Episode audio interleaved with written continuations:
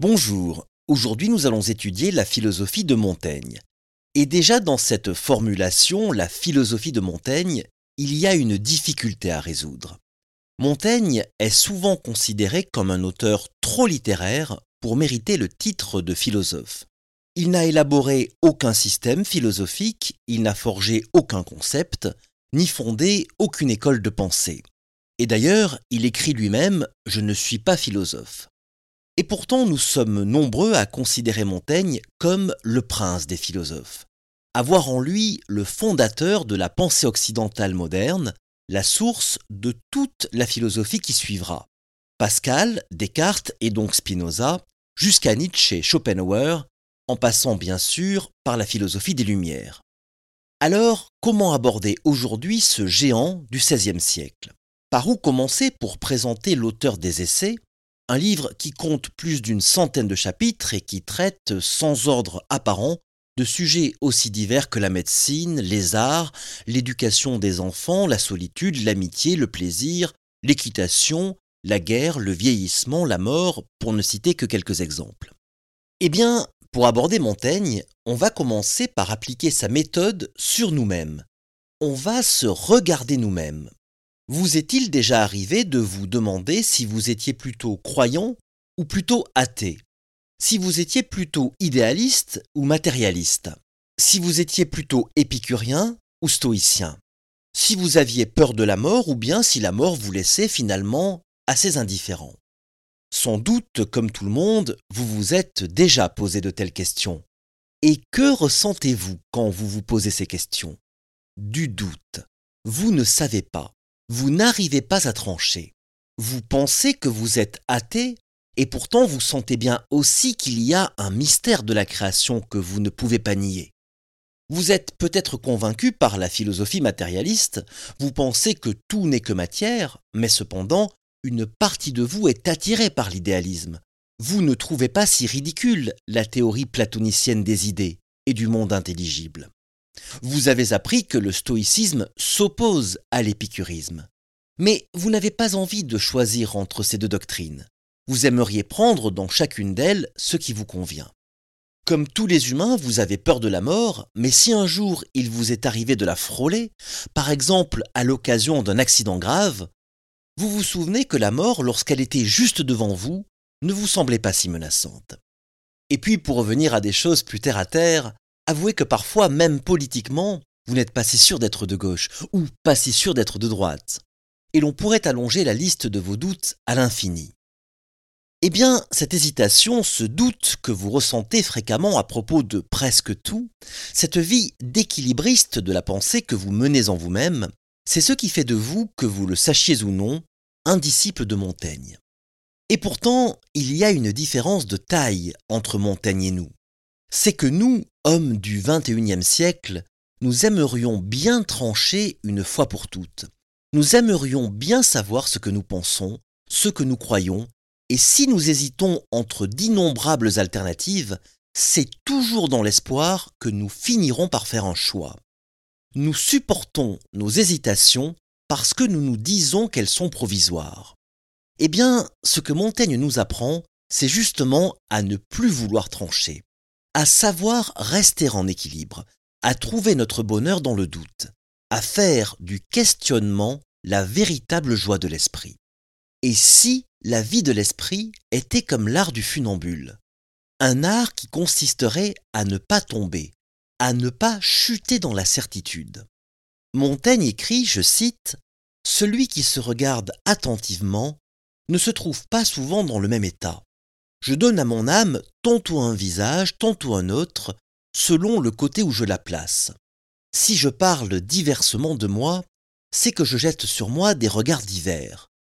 Toutes les contradictions s'y trouvent selon quelques biais et sous quelque forme.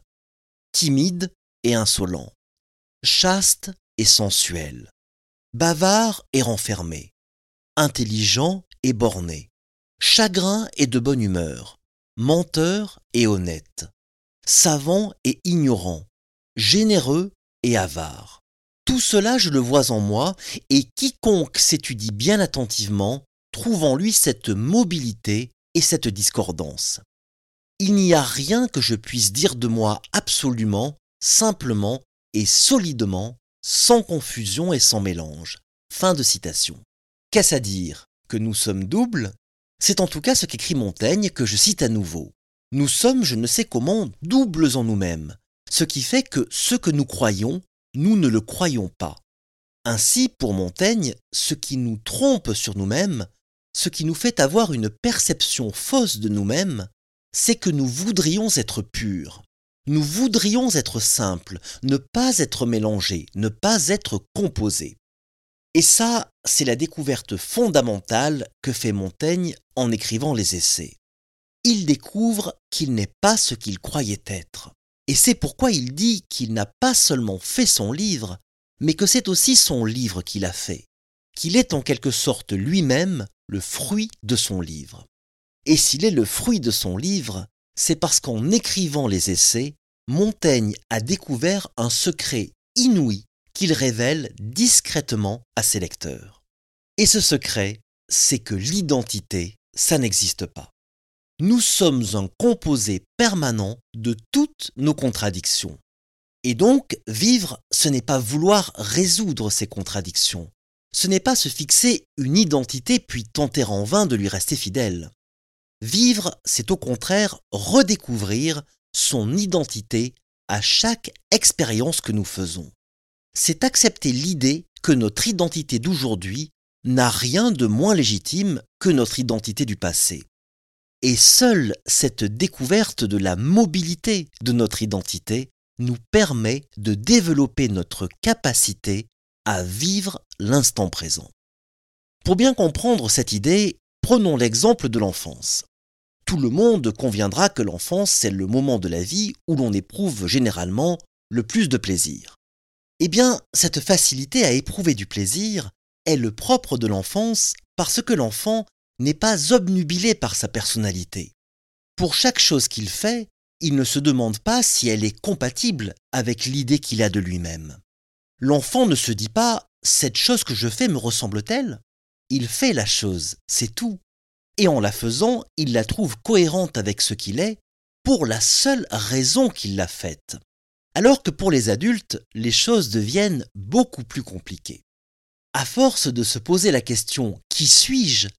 Plutôt que de faire simplement les choses que nous désirons faire, nous commençons trop souvent par nous demander est-ce que cette chose que j'ai envie de faire est compatible avec l'idée que j'ai de moi-même? Moi, par exemple, j'enseigne la philosophie. Eh bien, il y a quelque temps, j'ai eu envie d'apprendre à danser le rock'n'roll. Et il m'a fallu faire un effort pour accepter ce désir. Parce que apprendre à danser le rock'n'roll, cela ne correspond pas forcément à l'image qu'un professeur de philosophie se fait de lui-même. Et nous sommes tous, chaque jour, confrontés à de tels dilemmes, aussi bien pour des choses futiles que pour des choses décisives. C'est lorsque nous devenons adultes que nous commençons à nous poser ce genre de questions. Puis-je, étant ce que je suis, aimer telle personne, faire telles études, choisir tel métier, prendre plaisir à faire telle ou telle chose Et plutôt que de le vérifier en faisant tout simplement la chose, on commence par se poser la question de notre identité. Bref, quand nous étions enfants, c'étaient nos actes et nos plaisirs qui nous disaient qui nous étions. Devenus adultes, c'est bien souvent le préjugé de qui nous croyons être qui nous autorise ou pas nos actes et nos plaisirs. Autrement dit, là où l'enfant essaye tout, l'adulte s'interdit l'essai. Alors là, je viens de prononcer deux fois le mot clé de toute la philosophie de Montaigne. J'ai dit là où l'enfant essaye tout, l'adulte s'interdit l'essai. Et oui, c'est ça l'essai.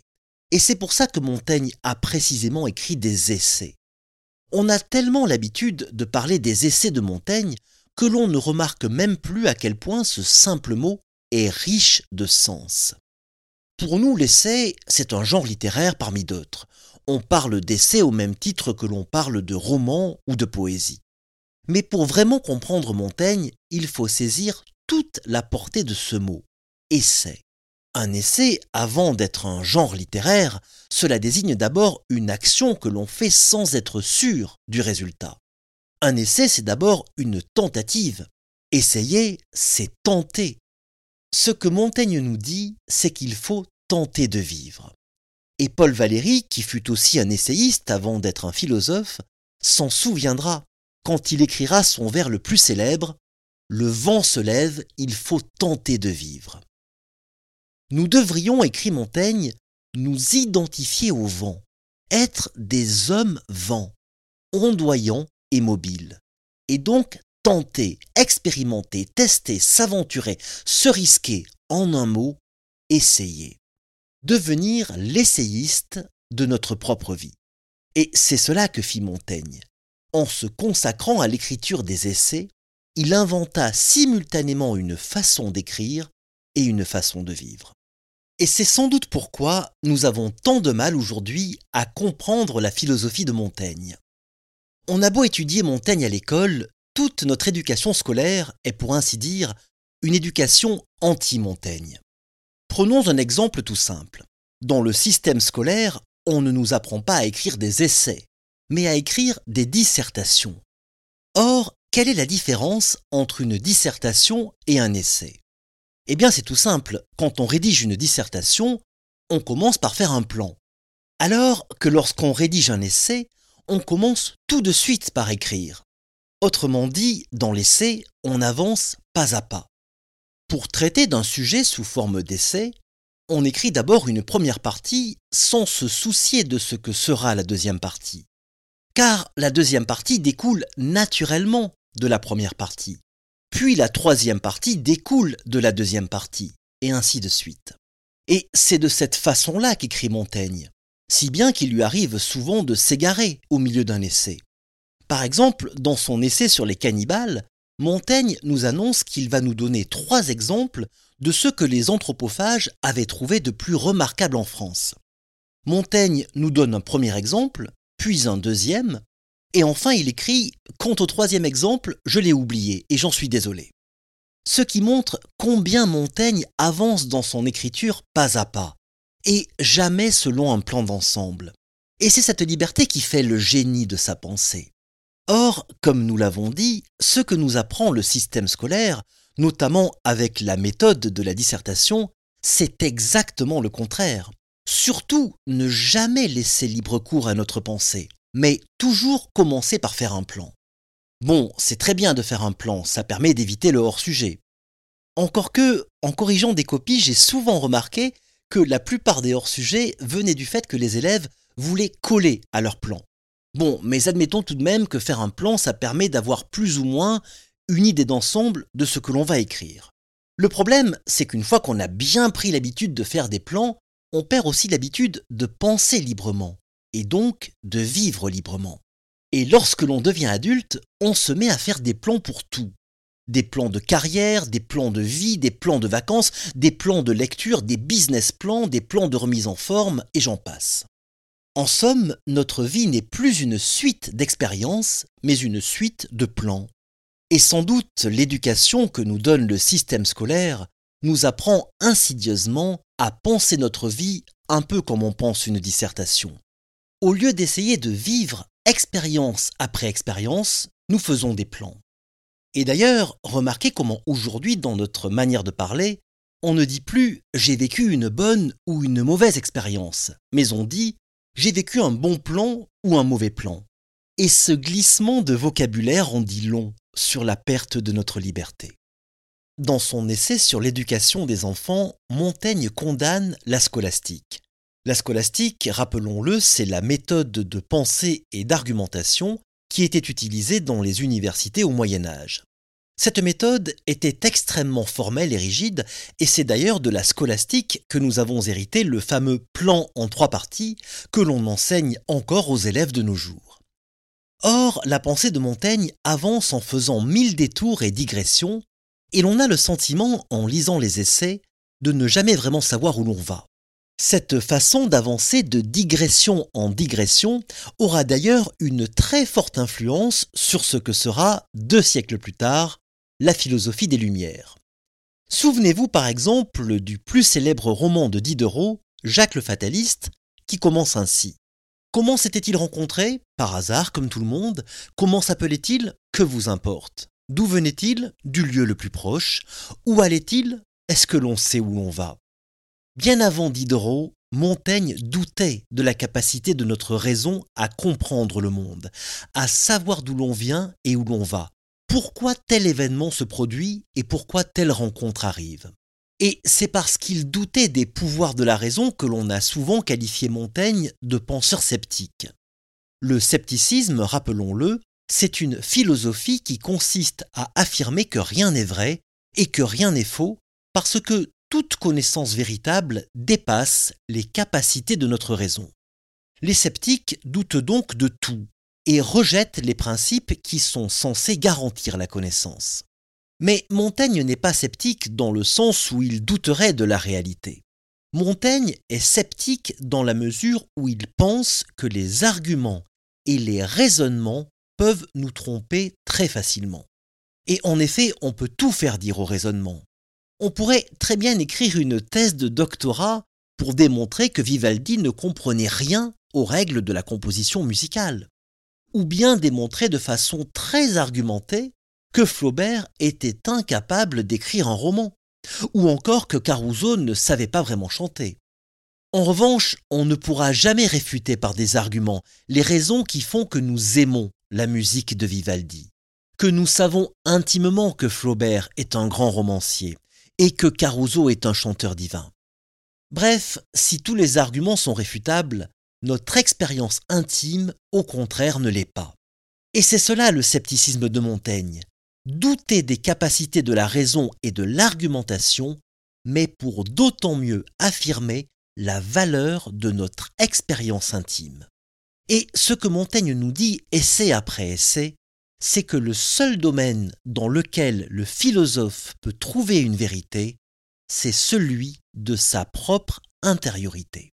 Alors, maintenant que l'on se trouve au cœur même de la pensée de Montaigne, posons-nous la question, comment avons-nous fait pour y arriver? La réponse est toute simple, nous l'avons d'ailleurs déjà donnée au début de cet exposé. Nous avons regardé en nous-mêmes. Pour comprendre Montaigne, nous avons donc suivi la méthode de pensée qu'il nous a lui-même léguée. C'est-à-dire, plutôt que de penser par concept, par abstraction, par raisonnement, comme on le fait traditionnellement en philosophie, nous avons pensé en nous basant sur notre expérience intime. Nous n'avons pas seulement pensé avec notre esprit, avec notre intelligence, nous avons pensé avec nos souvenirs, nos émotions, notre vécu, bref, nous avons pensé avec notre corps. D'ailleurs, lorsque Montaigne parle de la condition humaine, il le fait en ces termes, je cite, La condition merveilleusement corporelle de l'homme. Pour Montaigne, penser avec son corps, c'est une nouvelle manière d'observer le premier commandement de la philosophie, connais-toi toi-même. Cependant, Montaigne réinvente cette maxime. Il ne s'agit plus de se connaître uniquement par la raison, la réflexion, la dialectique. Il ne s'agit plus de se connaître abstraitement, mais de se connaître concrètement. Et donc d'apprendre à se connaître soi-même par l'expérience, par l'observation et donc par le corps. Dans le deuxième livre des essais, au chapitre 17, Montaigne dresse de lui-même un portrait sans complaisance. Il est, dit-il, peu doué pour la musique, il ne sait pas chanter ni jouer d'aucun instrument. Il est un médiocre danseur et ne vaut pas mieux à la nage ni à l'escrime. Il a les mains trop lourdes pour écrire lisiblement et il n'est pas doué pour la lecture à voix haute, si bien qu'il ennuie ses auditeurs. Il se dit même très maladroit pour découper une viande lors d'un repas. Bref, il reconnaît qu'il lui manque tous les talents qui permettent de briller en société. Et pourtant, Montaigne conclut cet autoportrait par l'une des plus belles phrases de son livre. Je cite j'ai une vigueur pleine et ferme, je dure bien à la peine, mais j'y dure si je m'y porte moi-même et autant que mon désir m'y conduit. Fin de citation. Ce qui veut dire que seul le désir peut nous éviter de transformer notre vie en travail. Certes, nous travaillons pour vivre, mais cela ne veut pas dire que la vie est un travail, ce que nous oublions bien souvent. Et c'est pourquoi, lorsque Montaigne dresse un tel inventaire de ses propres faiblesses, il nous dit avant tout que nous ne sommes pas déterminés par nos insuffisances. Peu importe comment nous nous percevons et comment les autres nous perçoivent, tout ça finalement, ce ne sont que des certitudes. Or, le moteur, l'aiguillon de notre désir, ce ne sont pas nos certitudes, ce sont nos doutes. Et ce sont justement nos doutes qui nous empêchent de nous pétrifier nous-mêmes dans ce que nous croyons être notre personnalité. Alors que notre personnalité, nous la réinventons à chaque essai que nous faisons dans notre vie. Ainsi, en nous apprenant à penser avec notre corps et en nous apprenant à nous découvrir à travers nos expériences et nos essais, Montaigne nous a appris une nouvelle méthode de pensée. Une méthode de pensée dans laquelle il n'y a pas de hiérarchie entre les grandes et les petites expériences, tout comme il n'y a pas de petits ni de grands sujets de réflexion. Et chaque page des essais de Montaigne est une destruction de cette pseudo-hiérarchie. Tout argument m'est également fertile, écrit Montaigne. Je le prends sur une mouche. Et en effet, on peut comprendre la brièveté de la vie en lisant Sénèque ou bien en écoutant une chanson de Brassens. On peut comprendre la logique de la guerre en lisant un traité militaire, mais aussi en observant une simple scène de ménage. On peut comprendre la douleur de la séparation en lisant Bérénice de Racine, mais on peut la comprendre tout autant en retrouvant par hasard une lettre d'amour qui nous fut adressée il y a longtemps. On peut comprendre l'amitié en lisant les pages magnifiques que Montaigne consacre à son ami Étienne de la Boétie. Mais on peut tout aussi bien comprendre ce qu'est l'amitié le jour où, lorsque notre meilleur ami nous a raccompagnés jusque chez nous, on a ressenti, au moment de lui dire au revoir, l'envie de le raccompagner à notre tour jusqu'à chez lui. Il y a une expression très banale qu'on emploie souvent quand on parle de quelque chose et qui dit ⁇ Le sujet est inépuisable ⁇ Mais si l'on écoute bien cette expression, elle n'est pas si banale, car c'est cela que Montaigne nous dit tout au long de son livre. Chaque sujet est inépuisable.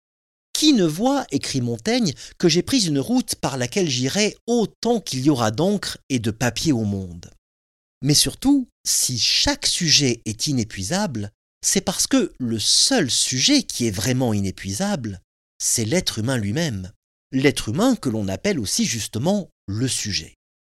Et plus que les innombrables sujets dont il traite, c'est ce sujet-là, l'humain, qui passionne Montaigne au plus haut point.